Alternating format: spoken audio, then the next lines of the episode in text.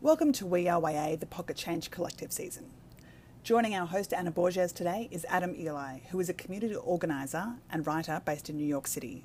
He is the founder of Voices4, a non violent direct action activist group committed to advancing global queer liberation, and was included in Out magazine's 100 Most Influential Queer People of 2018.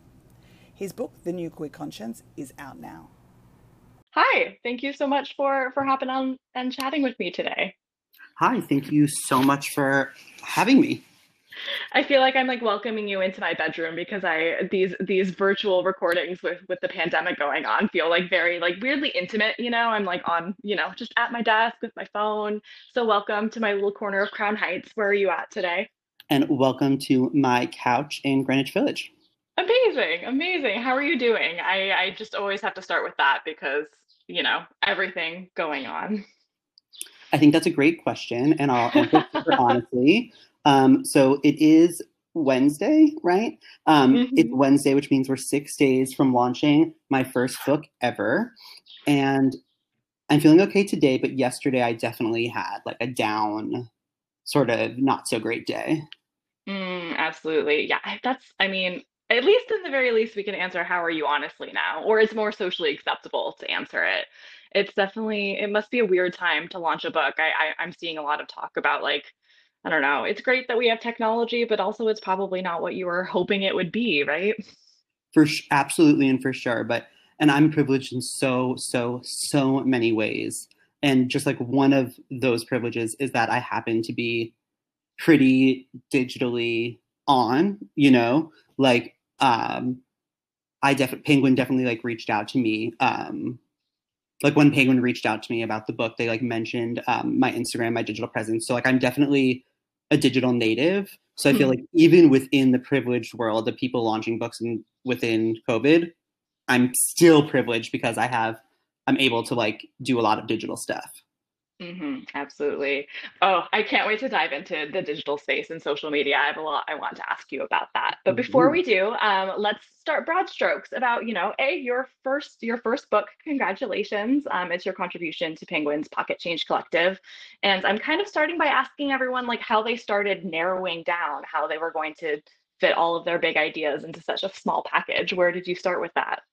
Uh, thank you so much. I really, really um, appreciate that. And I think that it was pretty clear from the get go because my life thesis, the thesis of the activist group that I started, and what reads in my Instagram bio for the past like four years is queer people anywhere are responsible for queer people everywhere. And so that was like always going to be my thesis. And that was what we talked about in our first, first meeting.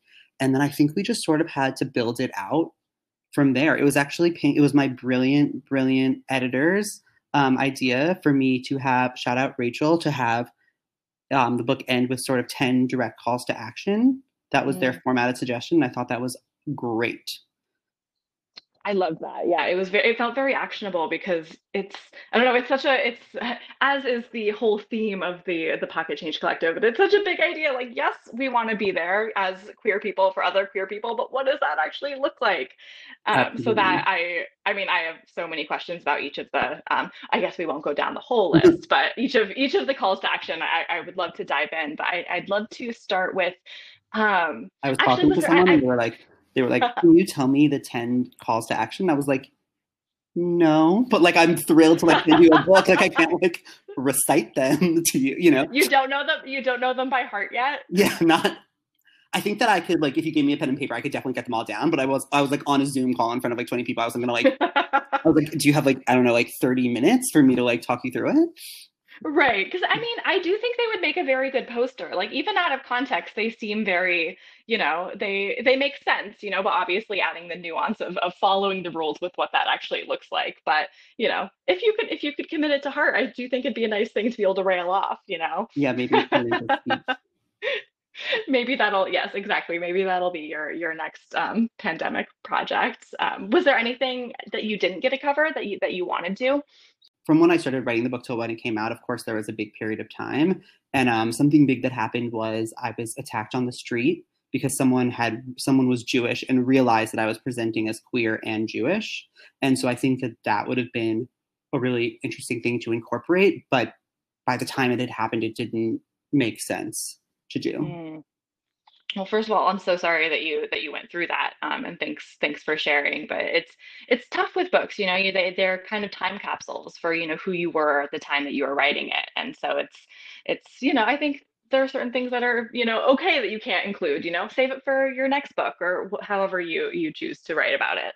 I agree, and I think the idea of a time capsule is really interesting because you know in social media la la land, which is definitely my background and where I'm coming from, things change so quickly but a book reflects this very very specific moment in time and it reflects that moment forever in a way that a post doesn't always hmm absolutely. Yeah. And it's like you are constantly growing as a person. The world is constantly changing, um, which is another thing I loved about the book. You know, you make very clear when something is your personal opinion or your definition or your experience, and you, and you say more than once that you hope that these things change with time. And you know that, for example, your definition of queer may be outdated in however long. And I, I really loved that, that I don't know, that kind of acknowledgement of that because it's so true, especially within the queer space when things are constantly evolving. Thank you so much. I really appreciate that. And I would, I remember when I was like younger, I would sit there and I'd be like, how, you know, I try to envision like other identities that I couldn't formulate the words to.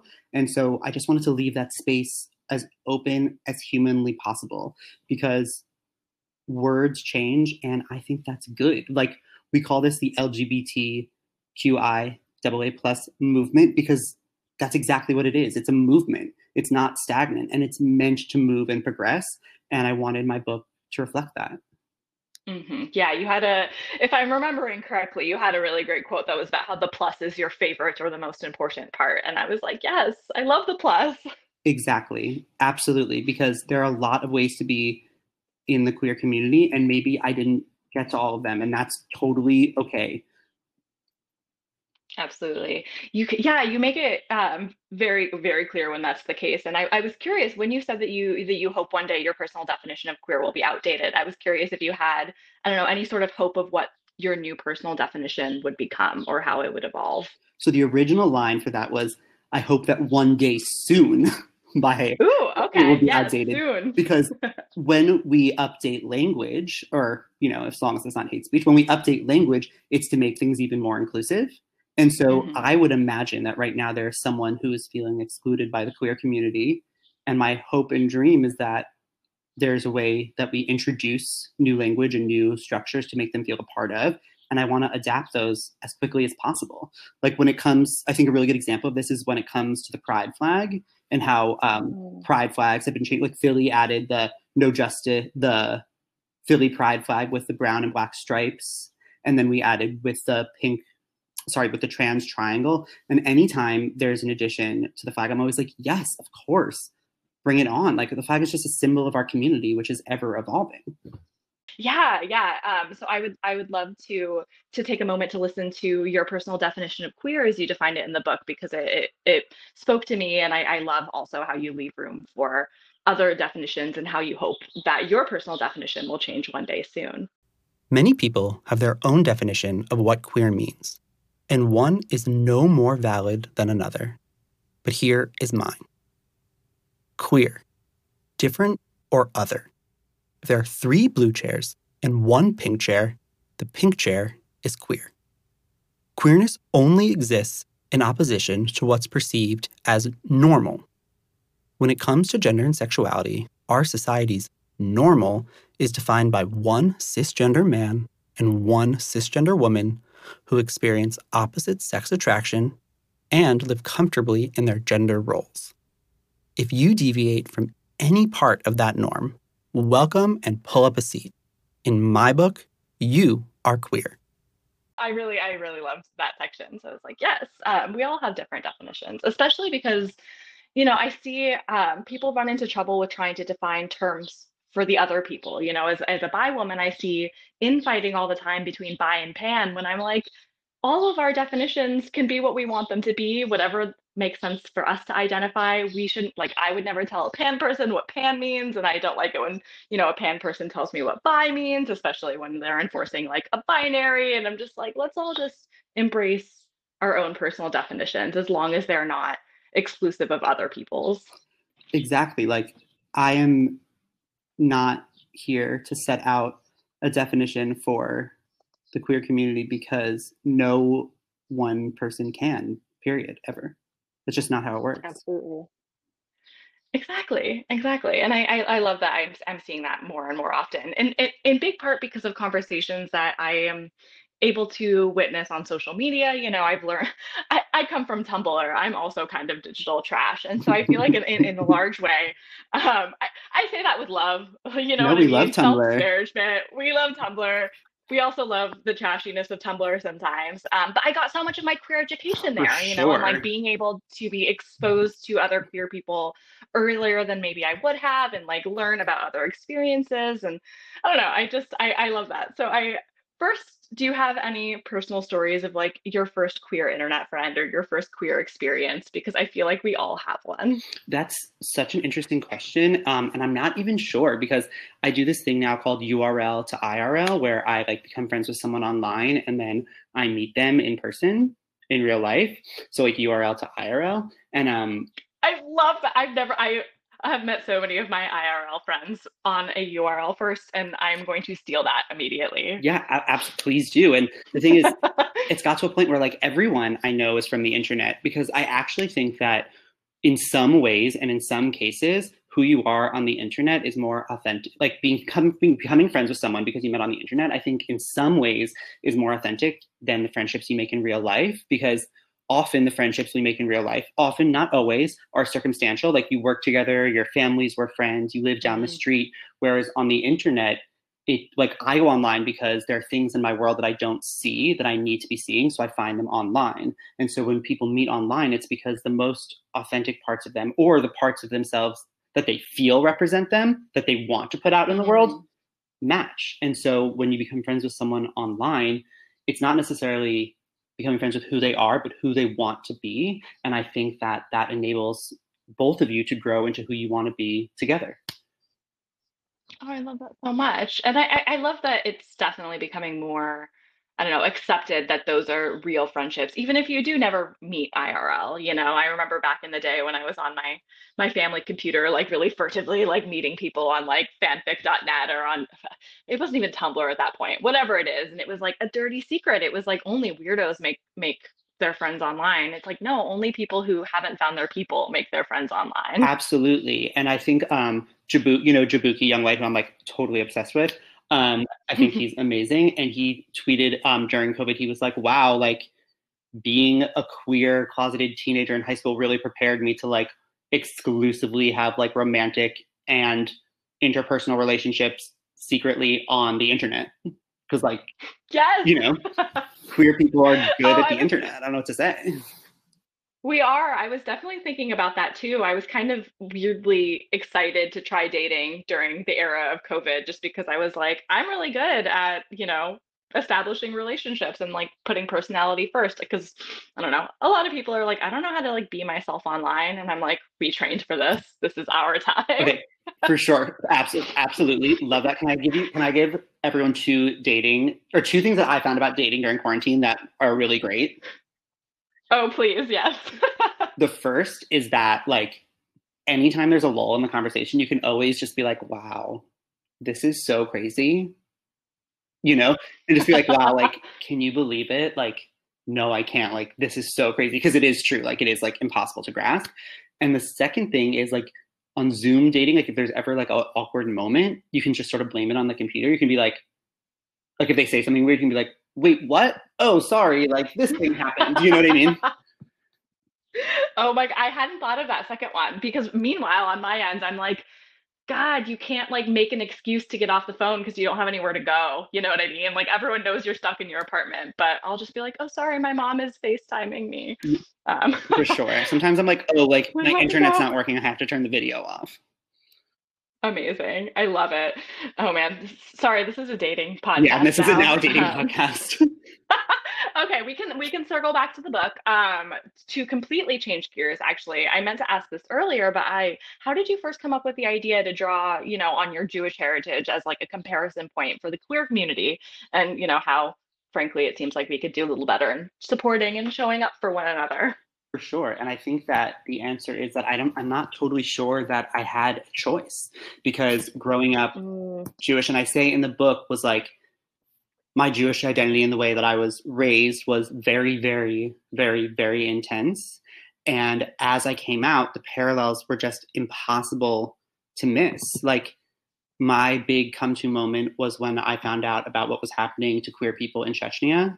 And, you know, they were taking people off the streets, they were locking them in small, like encamped areas, torturing them, beating them, killing them, and raping them, and forcing them to turn on each other. And that sounded exactly like the Holocaust. And so my great grandparents fled Russia from the pogroms, which were state sanctioned violence against Jewish people. My mother in the 1970s was a Soviet Jewry movement activist, which was also government sanctioned violence against Jewish people behind like behind the Iron Curtain. And then one generation later, I'm sitting here watching government sanctioned violence against queer people in the same part of the world. It just felt like, Mm. you know, this was like the moment I'd been waiting for in Hebrew school. The parallels were too clear to miss, you know, and then I read Angels in America and it's like sprayed out in front of you. you have these kind of 10, 10 calls to action that I really love. And one of them that stuck out to me was, you know, one of your rules is the importance of asking, you know, what can I do to help, especially with regard to people who with a different experience to you, especially people of marginalized identity, and then listening to that answer and acting on it. So I, I'm curious what an experience was that taught you that rule in the first place or like a, a, a time when you put that into action and it really you know made a difference to your i don't know your queer education Absolutely. So I so we were working with a group of people that had escaped um, from Chechnya, Russia, and all other places of the former Soviet Union. And so we just assumed we so we my group the group Voices4 and I were working with a group of people called Rusa LGBT who were who had um, sought asylum, immigrated, or fled um, Russia, Chechnya, and the former former Soviet Union, and we went to them and said, you know, here we're voices, here are the things that we can do. How can we best be of service? And they really, really, really surprised us with the answer, which was they have something called Brighton Beach Pride, where um, a lot of Russian speaking people and a lot of people from that area move to New York and then live in Brighton Beach Pride, which is basically like Russian. Like when you get off the subway, everything is in Russian, all the food is Russian, everyone's speaking Russian. And so they're meeting this, the queer people are meeting the same phobias that they met abroad, but like off Mm. the F train.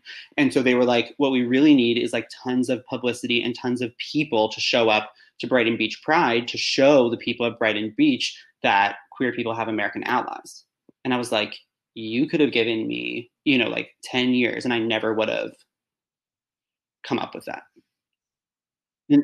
I had no idea that that was Yeah. a thing that's i mean there's the importance of asking you just never never know what's going on Exactly. And so, and we're, and we still do it. We've done it every single year since they asked. And for us, I mean, that was a lot easier than like raising money or trying to change a law. We just like made a social media campaign and like brought as many kids as we could. It was like higher impact and played to our strengths. And all we did was ask.